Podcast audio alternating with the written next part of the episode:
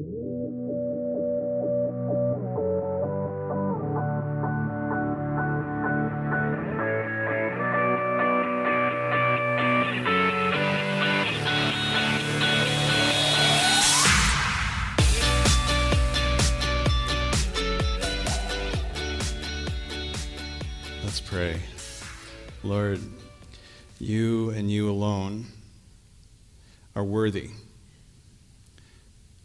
glorious. You are above all, in all, through all. We are sustained by your word. We're sustained, O oh Lord, in and through you. We have no being outside of you.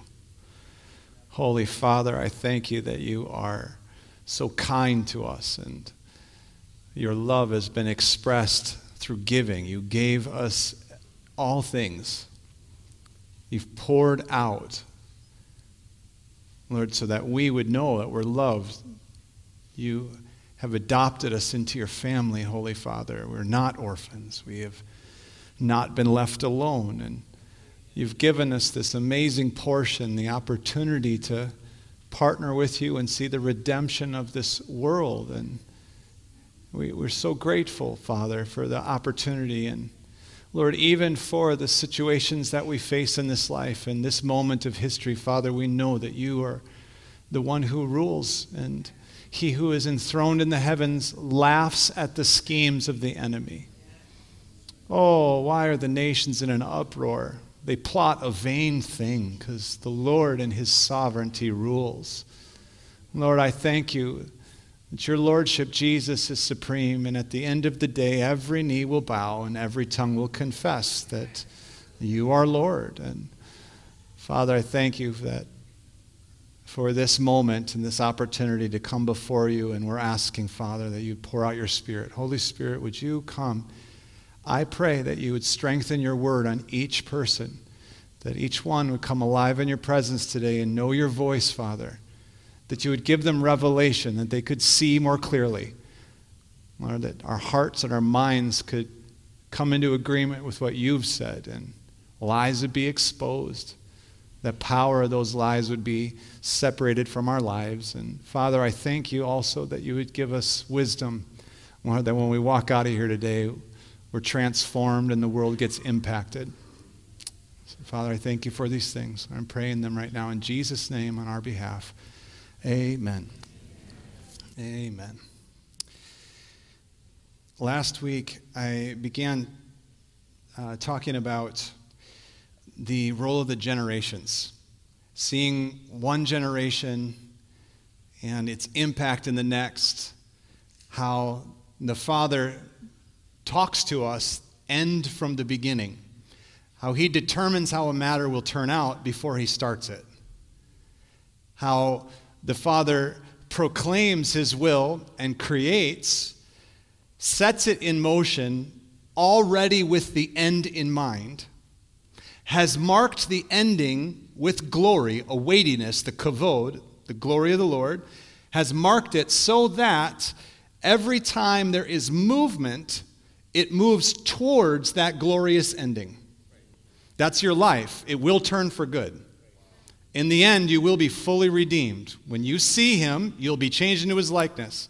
And as you walk this earth in this lifetime, we catch glimpses, though it might be dim, like we're peering through a mirror with that's lit, you know, just uh, dimly. And, and when you catch glimpses, you're transformed, and our lives get impacted by the reality of what we see, because as we see him, we're made into his likeness. Glory to glory, we're watching as the generations, from one generation to the next, they proclaim what God's done in their generation, and the next generation rises up, receives what God has done, and then they begin to face their moment in history. And from generation to generation, we watch as God's plan unfolds. Every generation gets the opportunity to receive, to stand up in their moment Will they receive what God's done in previous generations? Will they walk in it? Will they stand on the shoulders of those who have gone before them? Or do we have to learn all the lessons again? Do we have to start over? in some regard, there is no movement backwards. You know, the government of the Lord, it's always on the increase. What the Lord has released into the earth, it doesn't diminish ever. But your opportunity to seize the day, your opportunity to stand upon what God's done in previous generations, that's up to you. Will you reject the things that your parents walked in just because you're angry or you reject what they believed? Do you have to learn it all for yourself? Or can you receive with thanksgiving what God did in one generation and not have to learn it yourself? Up to you. It goes beyond the single generation, though, it goes to multiple generations. The picture is far bigger. And what happens when you begin to catch a glimpse of God's timeline, how it is multi generational, He's the God of Abraham, Isaac, and Jacob. He is the God who is our Lord. He is the God who was the God of Adam in the beginning as well. Do we have to start over with every generation, or are we able to receive and move forward? Are you alive today? We began this conversation last week, and I, I, shared a story, and I want to share it again real quickly because the analogy still holds. It's, I was in this prayer meeting. Uh, it was for the Dakota County intercessors. Um, some of them are hanging out with us today. That group would meet monthly, and they needed someone to lead worship for them, and so I volunteered. And uh, I was 27 at the time, and I'm leading worship once a month for this group of intercessors that represented our region. And that group was mostly, um, you know, previous generation. They're, uh, they're a group who, uh, uh, you know, most had blue hair. We'll just put it that way, okay? Uh, that were alive in God and in spirit. And I was privileged to lead worship for them and get to partner with them in that ministry. It was wonderful. One evening, there was a speaker, and that speaker began to share um, the, a vision of transformation for the Twin Cities and what God wanted to do. And as I sat there listening, I had this thought come over me. I, I looked at the crowd of people, I was sitting in the back of the room, and I recognized that most were of the later generation, the previous generation. But the man who was sharing was talking about the next generation, younger people. And the difference between who he was talking to and the audience was stark. And I said to myself, dude, you are talking to the wrong audience. Like this group of people are unable to achieve what you are laying out for them. There's no young people here. And I said in my heart, man, there's no way that they're going to be able to do that. And as if the Lord was listening, which he was, he interrupted my thoughts and said to me, You're right, son. They will not be able to do what I've called them to do without you.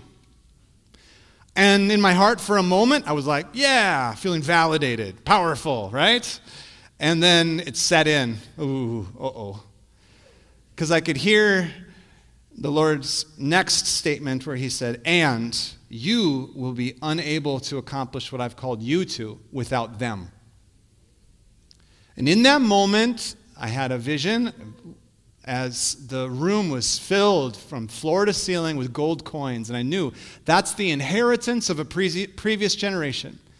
And that that inheritance was necessary if my generation was going to accomplish what God wanted us to do.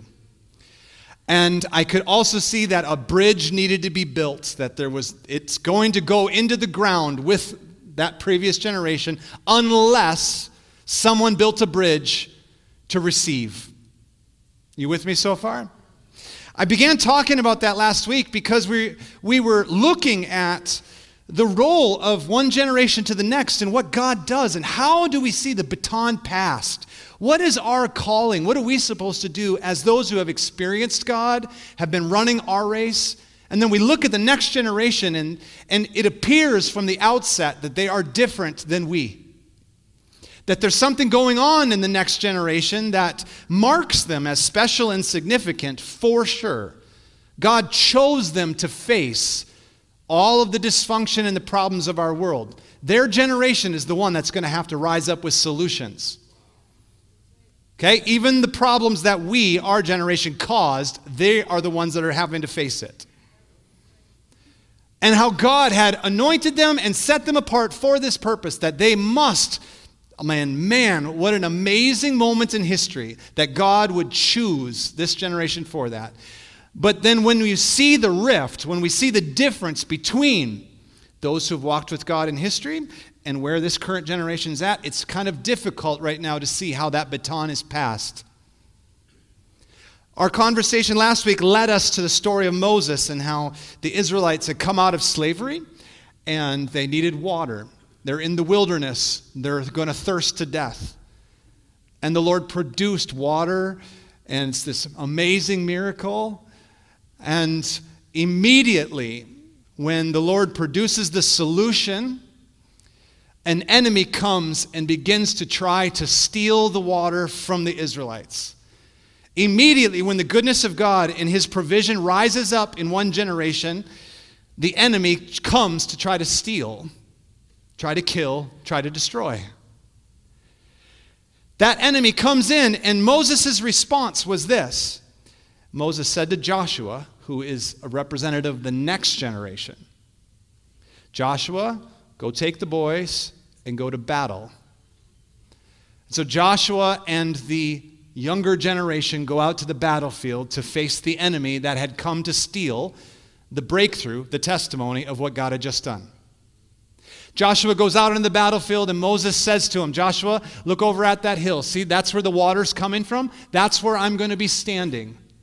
And I'm going to bring the rod of God and you'll see me there. So if you ever get in doubt, look to the hill and look to see. There I will be standing, lifting up the rod of God.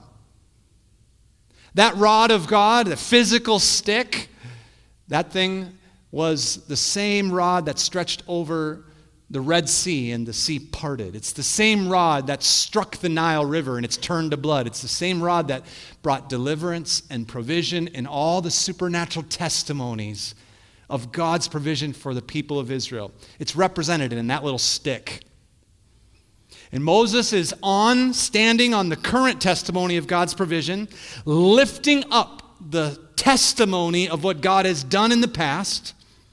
And if ever there was a doubt that Joshua is in the battle and he's wondering, what should we do? All he needs to do is look over, and there's Moses lifting up the story of what God has done in the past.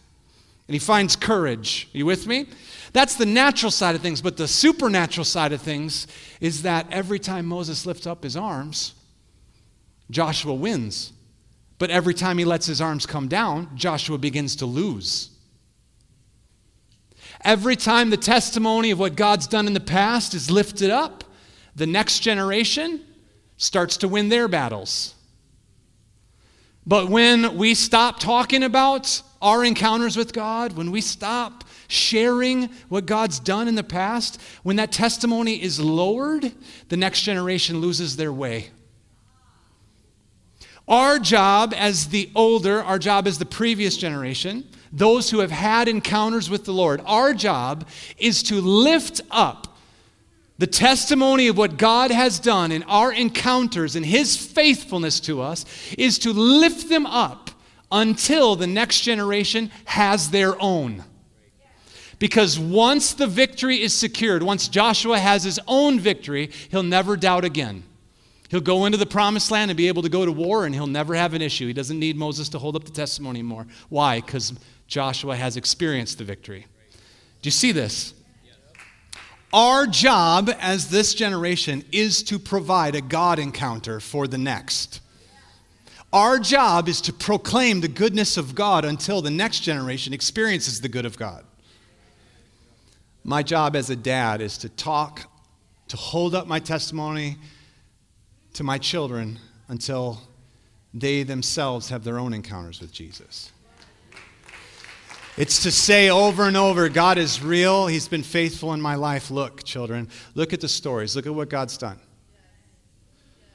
Has there been pain? Sure. Has there been failure? Sure. Has there been disappointments? Yep, lots of them. But look, look at God's faithfulness. Look at Look at where we're at. Look at what he's done. This is your heritage. This is who you are. This is your identity. So if you ever get lost in the wilderness, all you got to do is remember. Do you, you get this? Well, that went on for like two hours last week. If you want to hear that, go for it.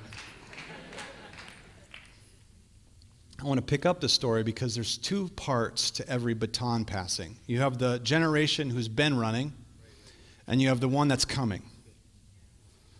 Okay? We are looking to God abundantly supplying the needs of the next generation so that they stand on our shoulders and they go further. I don't want my kids to repeat my mistakes. I don't want my kids to face the same failures. Are you with me? Man, you, you want your kids to do the best. You want them to succeed. You want them to, you know, and, and I, I think I think our kids see the whole thing. You know, as much as you might think you are putting on a good show, they know you. They know you. So you might as well be honest with the process. Be authentic with it. Do you have some struggles? Do your kids know that? Yes, they do. Do you talk about it? Probably not, but you probably should. And talk about God's faithfulness. Are you. Authenticity is so important in this process. Being real with God, receiving His mercy, His grace for today, it's, it's, it requires authenticity. And so we have, to, we have to teach this, we have to help them to embrace it. This reality of one generation proclaiming the story of God to the next. Oh, that theme is all throughout the scriptures. And the inheritance of a generation being passed off is absolutely necessary. Otherwise, we see what happened with Elisha and Elijah. Elijah passes off the ministry to Elisha, and Elisha goes further. But when it comes to the end of Elisha's life, Elisha's servant did not do what I am talking to you about today. Elisha's servant dropped the baton, refused to honor, value, refused, tried to go his own way, do it his own way. As a result, that anointing, the power of God, went to the grave with Elisha and did not get passed on to the next generation.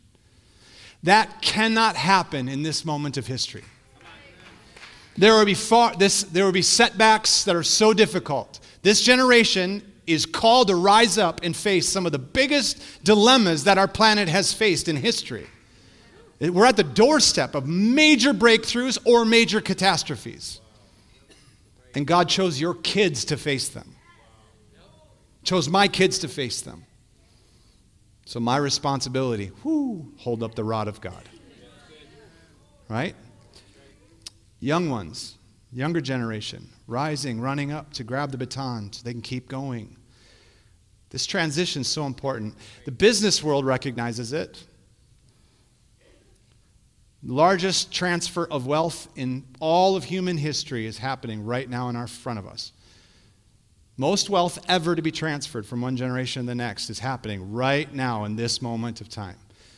All of the generation who started companies, led them to success, you know, and has found great prosperity.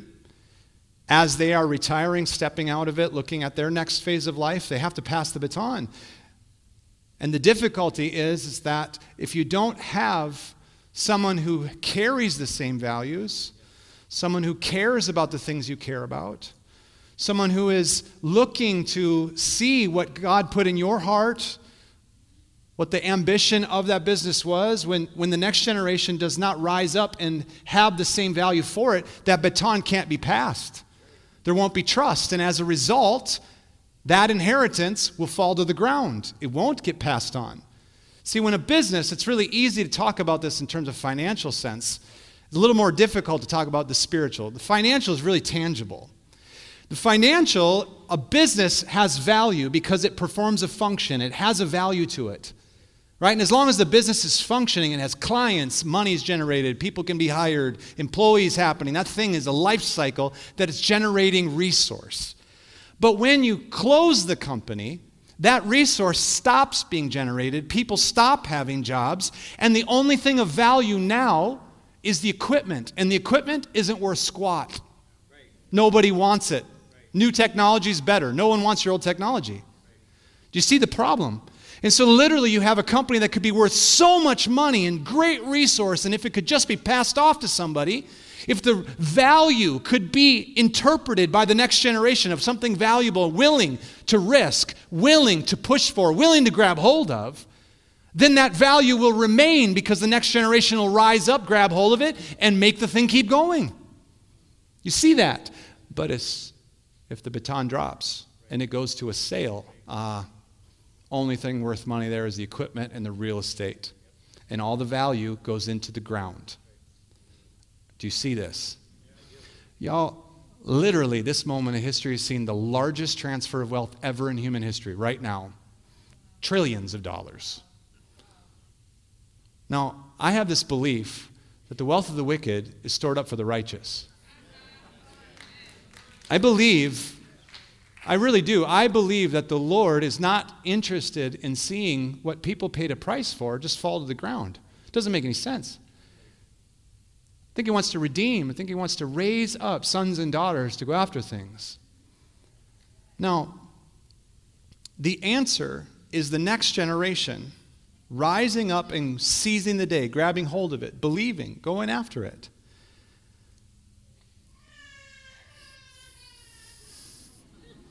I know, it's sad.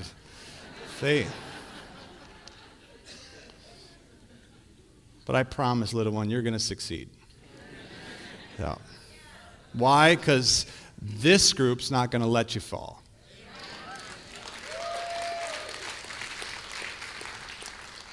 When we talk about spiritual inheritances, it's a little more, you know, theoretical because it's not as tangible. But I promise you, it's just as real. What God's done in your life has value. The stories have great value. If you pass away without passing those things on, what a bummer. It's not necessary. The next generation rising up and building a bridge from their side of things looks like this. This is Psalms 24. This is where we're going to camp out the remainder of the time. Psalms 24. We're starting verse 1. We'll put it up on the screen for you. We're going to go verses 1 through 6 and talk about that, and then 7 through 10 after that. So, starting in verse 1 The, Lord, the earth is the Lord's and all it contains, the world and those who dwell in it. All belongs to the Lord. Can someone say amen to that? Okay? He has founded it upon the seas and he established it upon the rivers. Who may ascend the hill of the Lord? And who can stand in his holy place? He who has clean hands and a pure heart, who has not lifted up his soul to falsehood, has not sworn deceitfully, he shall receive a blessing from the Lord and righteousness from the God of his salvation. This is the generation of those who seek him, who seek his face even Jacob. Okay, we're going to pause there. This is the generation who seek God and will receive something from him. How can a generation seek God and receive the blessing from him? This is what we're after. This is what I am after. I want to see the young generation seek the Lord by honoring those who've gone before them, and as a result, receive the inheritance that God has destined them to walk in. Has to happen, but how do you do it? It says it right here. Look at this.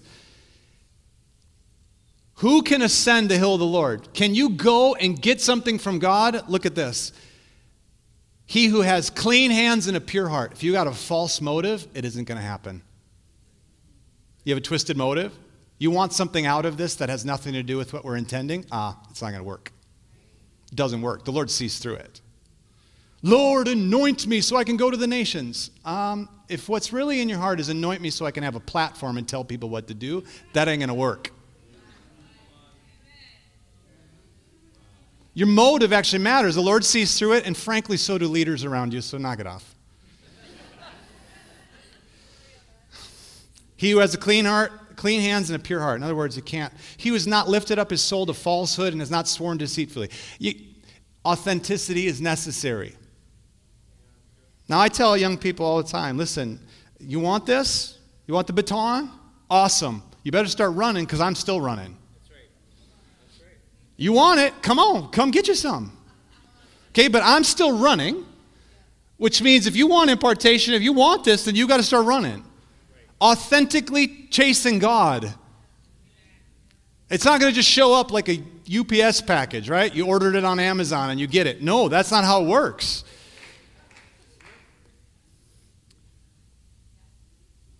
The same process for receiving something from the Lord is how the Lord pro- gives, releases the impartation of one generation to the next. If you have a deceitful motive, if you have something that you're after, listen, even in the workplace, I promise you, a CEO, an owner of a company, let's say you're next in line for that business. Let's say you're the next person in line in a business. And the owner of that company has been working with you a while. And he's going to pass on, or she's going to pass on this company. And you're assuming next in line, it goes to me. The problem is that when you talk, you talk about different motivations than that company was founded on. The problem is that every time an idea is brought up, you challenge it instead of coming to alignment with it to make it better. You're like, no, no, no, we got to do something different. And you're always taking it a different direction than the CEO or the owner actually wants it to go in. So when it comes to the end of that journey and the baton's going to be passed, who do you think that baton's going to be passed to? Do you think it's going to be passed to somebody who's going to take it in a new direction, or will it be passed to somebody who has been faithful with the little things in accordance with the purposes that you destined it to be? There's a proverb that says, The servant who is faithful will share in the inheritance with the sons. In other words, when you serve and you go low and you're actually wanting what's best, you're serving you have a pure motive, you're not trying to just get something out of this, that's where the Lord can bring promotion in your life.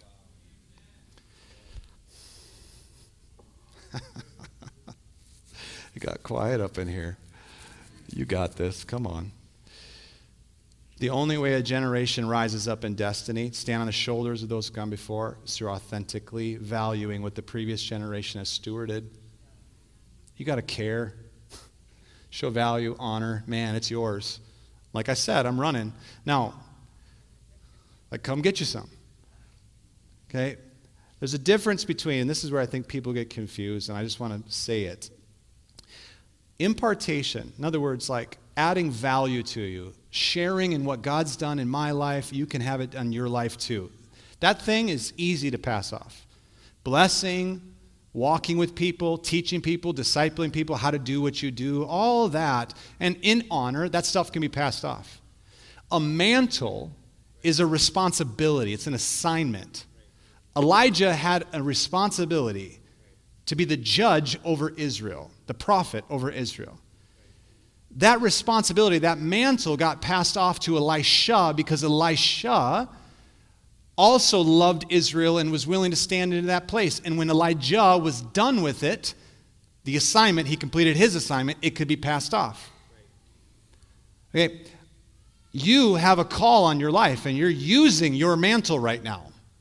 And so while I appreciate the sentiment where I hear young people and I'll hear people go, I want the double portion of the mantle that you walk in, or, you know, they'll do th- kind of things, the guest speakers. I appreciate that. I love the sentiment behind it, but they're using it at the time. I'm using mine right now. You can have it when I'm done with it. Right? Again, the baton gets passed at the end of the race, not the beginning. And that's why we run with people and we walk with people and we serve people. Impartation you can have, man, at any stage of the race. Come get you some. But if you're, this generation is one that's supposed to stand on the shoulders and go further. That means we got to rise up and we got to grab hold, apprehend through honor, through value, what God's done in the past. Is anybody alive in this room today? Chapter 24, verse 7 Lift up your head, O gate. Be lifted up, O ancient doors, that the King of glory can come in. Who is the King of glory? The Lord, strong and mighty, the Lord in mighty in battle. Lift up your heads, O gates. Lift them up, O ancient doors, that the King of glory can come in. Who is the King of glory? He's the Lord of hosts. He's the King of glory.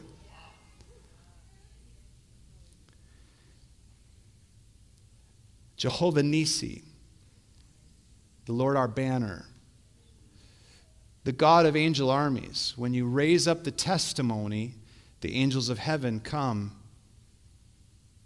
and advance. The angels of heaven see the battlefront. The banner of the Lord, the banner is where the battlefront is at. And when you raise up the testimony, angels of heaven recognize this is where the battlefront is at, and the battle becomes the Lord's, not just yours. This next generation has many battles in front of them. And the battle belongs to the Lord, not to them. That is why it's so important for us to do what we're talking about here today. Because the King of Glory wants to come in and touch that situation. The King of Glory wants to talk to us about the nations. The King of Glory wants to talk to us about race relations.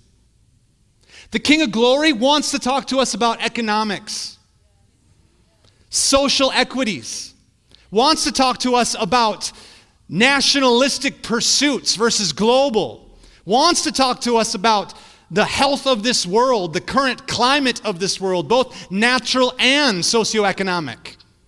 Wants to talk to us about energy, wants to talk to us because there are solutions at hand. And the King of Glory wants in on the action. The Lord, the earth belongs to the Lord. That's why you and I have to open up ancient doors and open up modern gates. Why? Because the King of Glory wants some. How do you do that?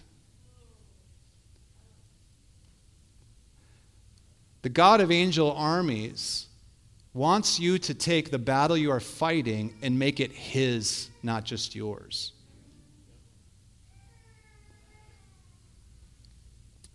An ancient door, doors are places of transition.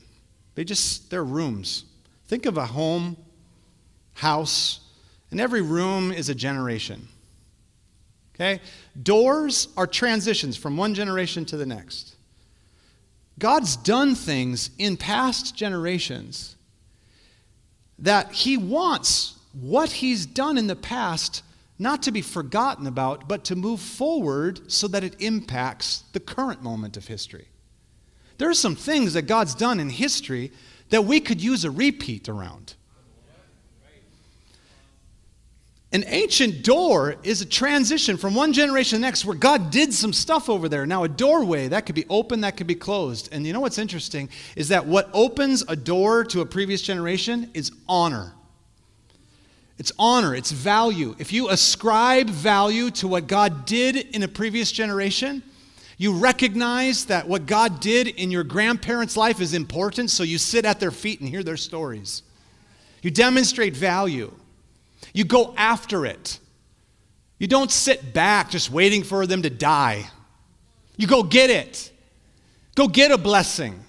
Approach them wholeheartedly. I want what you walked in. I love you. I care about you. I want to carry what God gave to your life. It's supposed to not end with you, it's supposed to keep going. Tell me stories, Grandpa. It goes beyond just the ones we can touch, though. It goes to previous generations.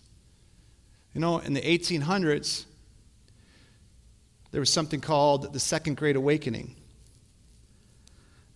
There was a camp meeting.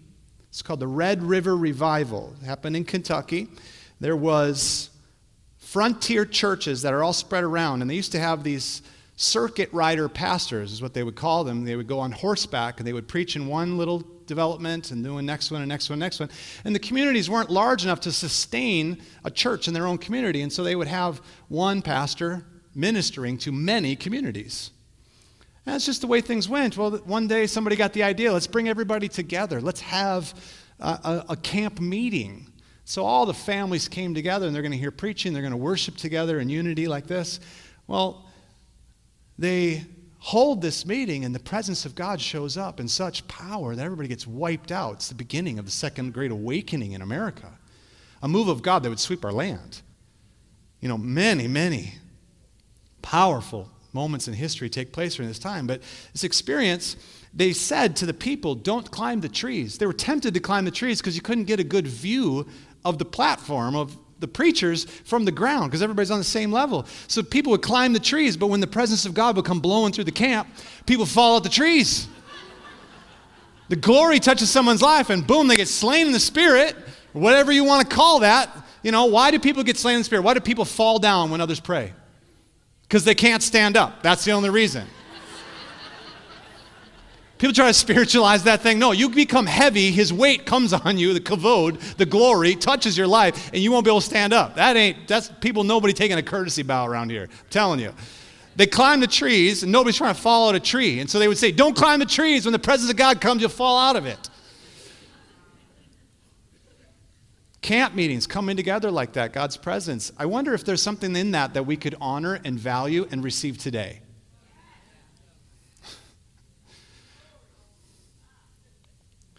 Welsh Revival, 1904. Let's move it up 100 years.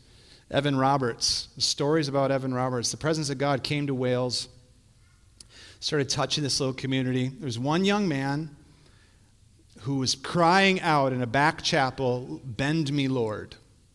Crying out for God to move on his life, and he was willing to be bent over for the sake of others. He was saying, I'm laying my life down and crying out, Lord, that you would move through me. The presence of God began to visit that place, and God used Evan Roberts so powerfully, incredibly powerfully. It was said of him that when he would come into a place, first of all, the whole town would gather because they're wanting to see the spectacle. And he would come and he would sit on the front row and he would wait. And he would wait and he would wait until he felt the presence of the Lord, until the Lord spoke to him, until the Lord moved. He wouldn't move.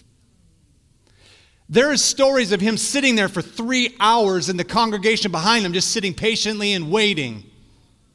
And then when the Lord spoke to him, he got up, preached, boom, the power of God fell in the place. Should we try it? Do you understand the value of waiting on the Lord and doing what he's doing. Do you get that? And when you behave like this, you have access to what God's done in history. Have some honor, value it, recognize that there's more to this than just a nice church day. Cross the pond, in a little place called Los Angeles, there's a little mission called the Azusa Street Mission. So, old horse stable. They began meeting there, waiting on the Lord. Very similar situation. Young man leading these meetings, African American man. He was known for taking and putting a bag on his head so he wouldn't be distracted by all the wants of people.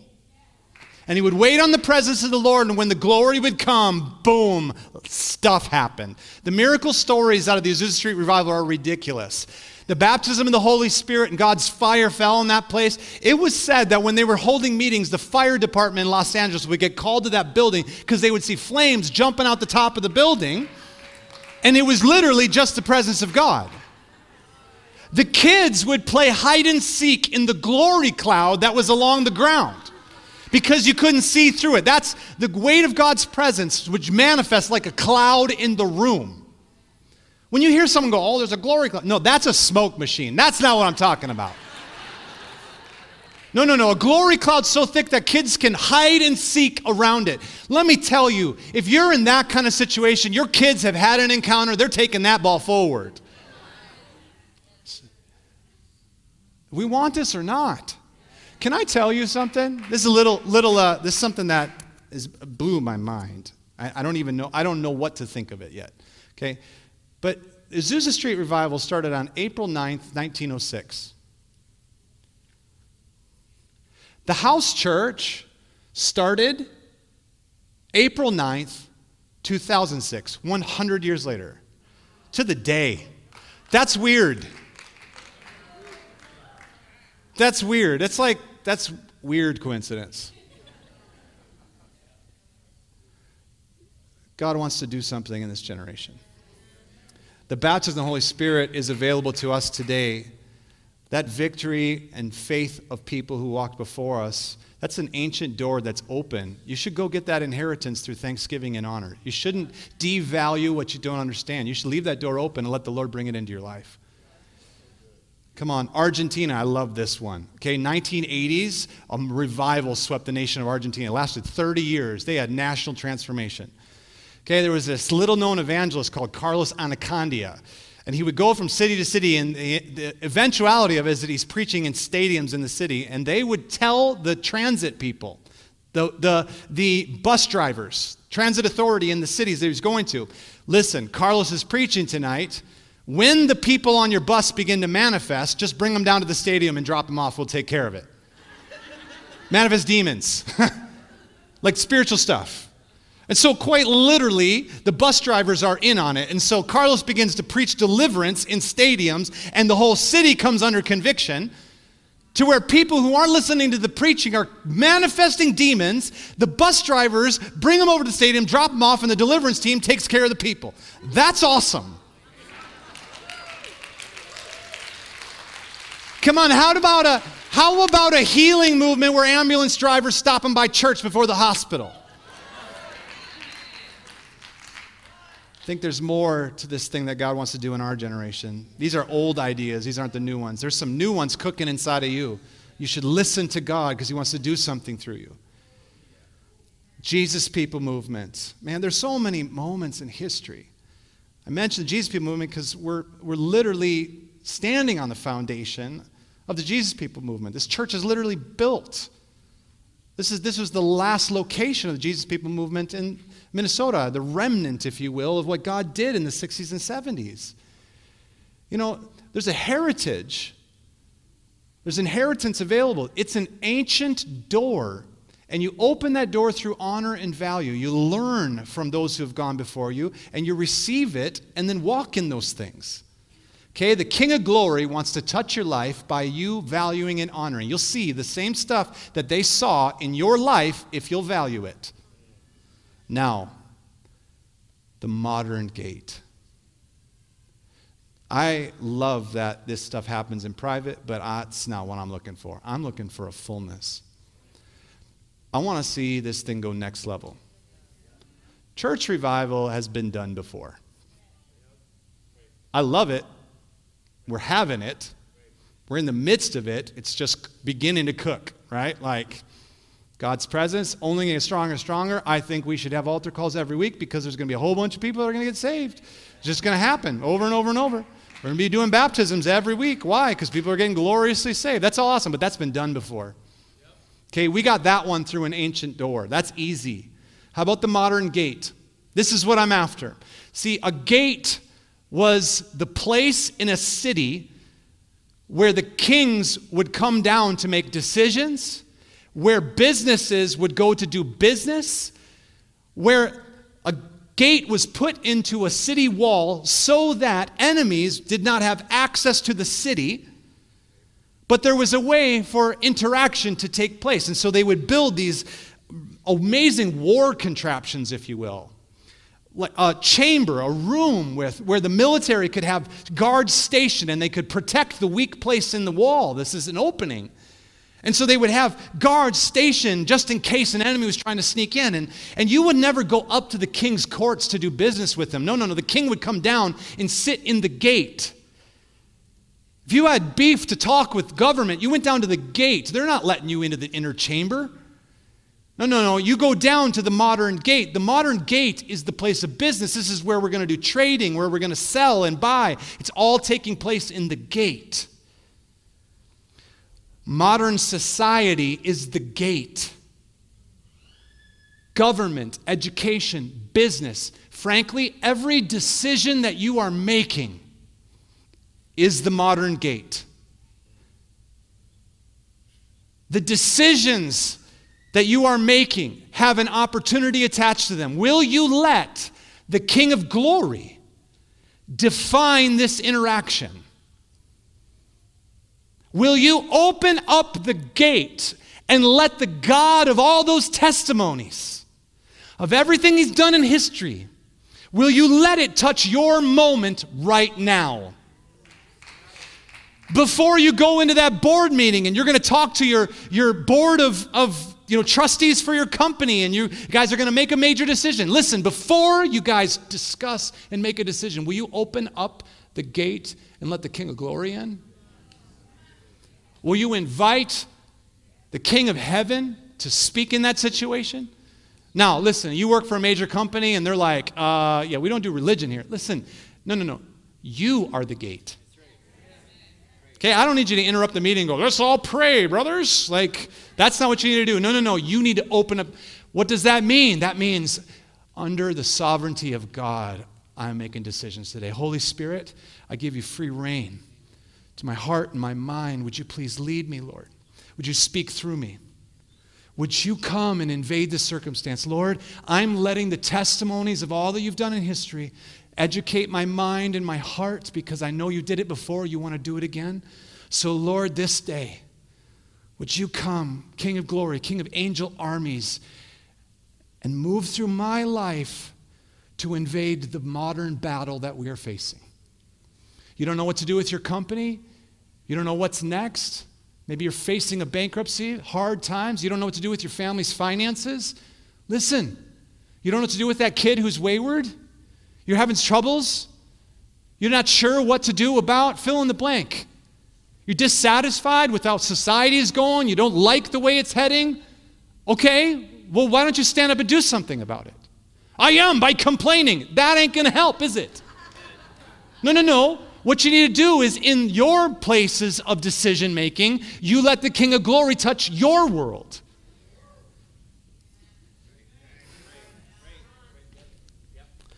The King of Glory wants to come in. The King of Angel Armies, Jehovah Nisi. How do the angel armies get involved? You lift up the testimony. You let the testimony of past victories educate your decisions right now, give you courage right now.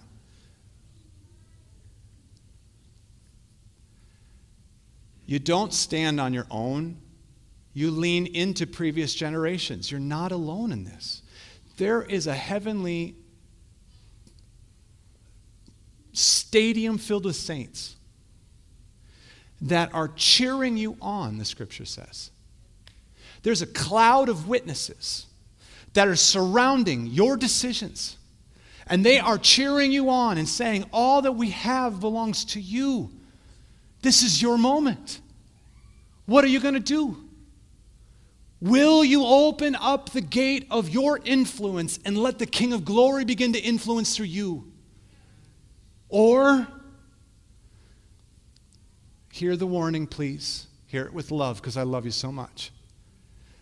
Or, will you let the disappointments, the losses, the battles, the lies of the enemy, demonic influences, politics, economics, list them.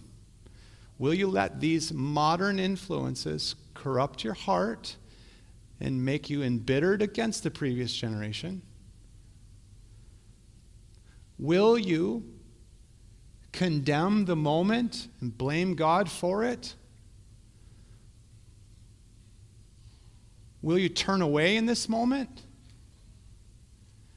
Will you be like the Israelites whose generation saw the miracles and then came to the very edge of promise and in a single generation lost 40 years of time because they refused to remember the testimony of what God just did? And they allowed their modern circumstance to bring fear. And they disqualified themselves from entering in themselves.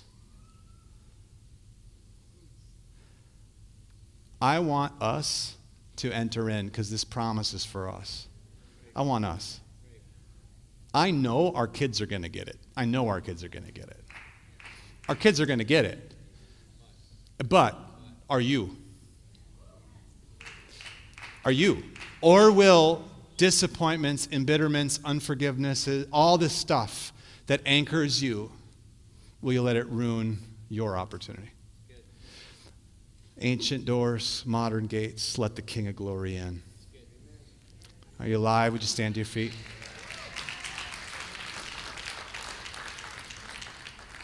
God wants to breathe on us, y'all. He wants to breathe on us. He wants to see his kingdom come through your life. Lord, we say thank you for all you've done and are doing. Thank you, God. I thank you, Lord. Oh, thank you, Jesus. Thank you for the spiritual fathers and mothers, Lord, who have walked before us and influenced us and impacted us. God, this morning, listen, I need you to come into agreement with my prayer right now, okay? I, I don't need you to I, just, just give your yes and amen, okay? Lord, I thank you for Alan and Dorothy Langstaff today. And uh, Father, for the impact of their lives and all it's meant for the nation of Australia and all it's meant to our lives, Nicole and I's in the house church. Father, for the pioneering path and their faith that brought them to this nation and the sacrifices they've made. And my Father, right now, we stand in the gap as this church. We stand in the gap on behalf of Beth, their daughter. She was just told that she literally has days to live. That's it. Lord, we proclaim in this moment that you are the victorious one, and we give thanks, Lord God. We give thanks that you have healed. Oh, time and time again, you've removed cancer from bodies. Lord, I lift up the testimony of my dear friend Ray, who is literally was diagnosed and told he had a death sentence. And Lord, he's standing here today, Lord, with, with no cancer in his body. And Lord, you, your faithfulness is so true. Your faithfulness is so true. And so, Lord, with, with respect for the doctors, Lord, I deny their claim. Beth will not die in a few days. I proclaim in Jesus' name that the leukemia must leave her body. I proclaim in Jesus' name that her immune system shall kick in and that, that the transplants that have taken place, that these things are, are, are not just successful, but the King of glory is coming in right now. And so we speak that she will see the goodness of the Lord in the land of the living and that her days are not being cut short. And so we proclaim today in Jesus' name that you will live, Beth. You'll live. Father, I pray that you would hedge in and protect and keep Alan and Dorothy and their family, Lord, as they are, are standing in prayer right now. I'm sure they are, Lord, but kept from them because she's in another nation. They can't get to her. Lord, we proclaim that she's not alone. And in spirit right now, Father, I'm asking you to dispatch an angel to go and to stand by her side and to proclaim to her.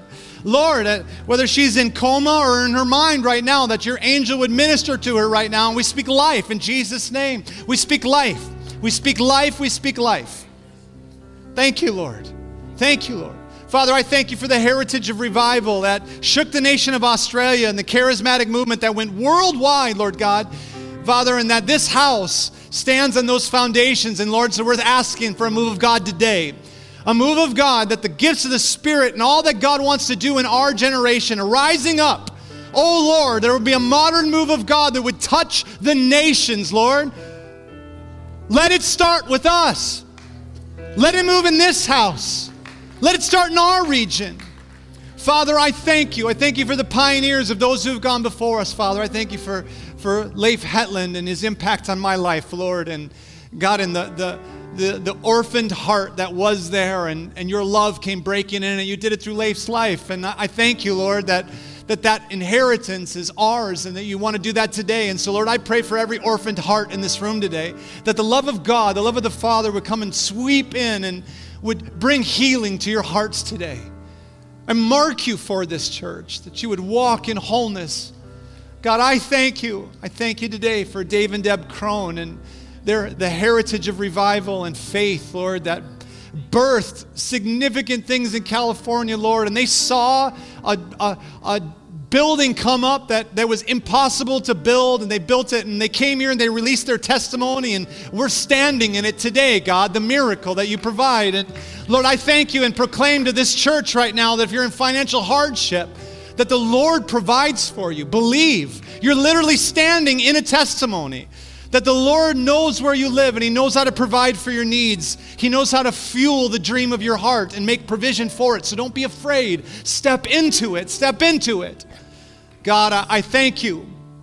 Lord, I thank you for my dad and mom, Lord, who labored for my salvation. And Lord, I stand here today and in faith and believing and knowing, oh Lord, that you touch lives and you encounter us. And God, I, I thank you for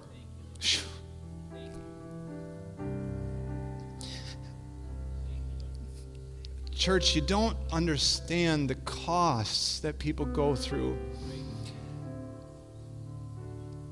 Lord, the sacrifices of every family, and Lord, the ones we've lost along the way. Lord, who are home with you, and now our cloud of witnesses cheering us on. Lord, we just say thank you. Thank you for their lives. Lord, thank you for Rob Bonham.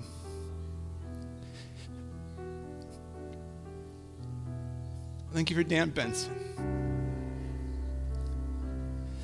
Lord, there's so many others, and we're just so grateful. Lord, I thank you that the seeds that have gone into the ground and sacrificed, so Lord, that none of them are in vain. Lord, today we open up. We open up.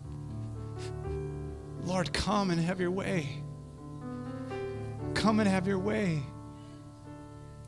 God, I pray for our children that they would encounter you.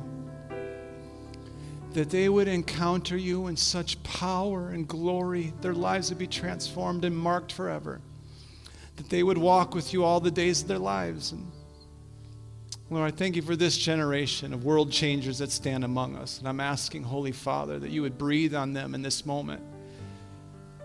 You would empower them to grab hold and seize this day. Lord, I pray for the inheritance of a thousand generations, godly ones that have walked before us, that it would come upon you as a people. That you would walk in the blessing of the Lord all the days of your life. That the blood of Jesus and his mercy would cut off iniquity from your family lines and his goodness would mark your days. I bless you, church. I bless you this morning. Father, bring increase. Bring increase, oh God. Bring increase, God. Bring increase, God. Thank you, Lord. Thank you, Lord. For those suffering with disease, the Lord heals you. In Jesus' name, we cut off the disease from your life. We proclaim the blood of Jesus over you. Cancers, you must go in Jesus' name. You must go in Jesus' name. Cancer, we cut you off in Jesus' name. You must go. The Lord rebuke you. You must go. Be healed. Be healed. Parkinson's disease. The Lord rebuke you. You have no authority. You must go. You cannot degrade their bodies any longer in Jesus' name. I speak over psoriasis and arthritis, things that are crippling people. The Lord rebuke you. You must go. We speak a healing balm to every body, every joint, all the skin, all of that. We declare healing. Be cleansed this morning. Be cleansed this morning. In Jesus' name. Shoo. Holy Spirit, come. Holy Spirit, come. Just linger just a moment longer. You don't want to miss this. The Lord is moving. God, come and have your way. Mm. I proclaim in Jesus' name this morning that this church is a refuge for the broken. It's a refuge for the broken. You will find mercy here. We are those who have received mercy and we give mercy. We decree over you a release of mercy. Be forgiven, be washed, be cleansed, be transformed and changed. Let the power and the love of God touch your life. But what you have to do is you have to receive it. You got to open up the door of your heart so that the King of Glory can come in. He loves you. He wants to touch your life, but you need to open up your life and surrender to Him. And so I'm going to pray a prayer right now, and I'm asking that all of us, that you would pray with me this morning, that you would speak this out. And those of you who are being sincere, Jesus will come. He'll bring transformation to your life. Would you pray with me right now? Every voice. Father in heaven, thank you for sending Jesus, that he died on the cross in my place. And today I surrender. I open up the door of my life and I invite you, Lord, come in. Be my Lord, be my Savior. Please forgive me, wash me, cleanse me, Make me new. King of glory, come in.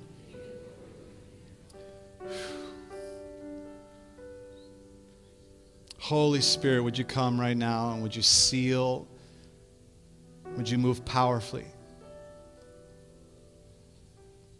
When we receive Christ, what He's done, listen, you honor the previous generations. What has happened in previous generations, and you have access now. And so, Lord, I just release the blessing now once again. You come upon these who have found life this morning, alive from the dead, Lord, that your presence and your ministry, Lord, of those who have gone before them, dads, moms, grandparents, previous generations, oh Lord, that your kindness would fall upon these today as their ancestors pray for them, Lord. I bless, I bless, I bless. I decree these things today in the mighty name of Jesus. And everybody who dared to agree with that thing said, Amen. All right, can we give a good clap to the Lord today? God bless you guys. Have an amazing, amazing week.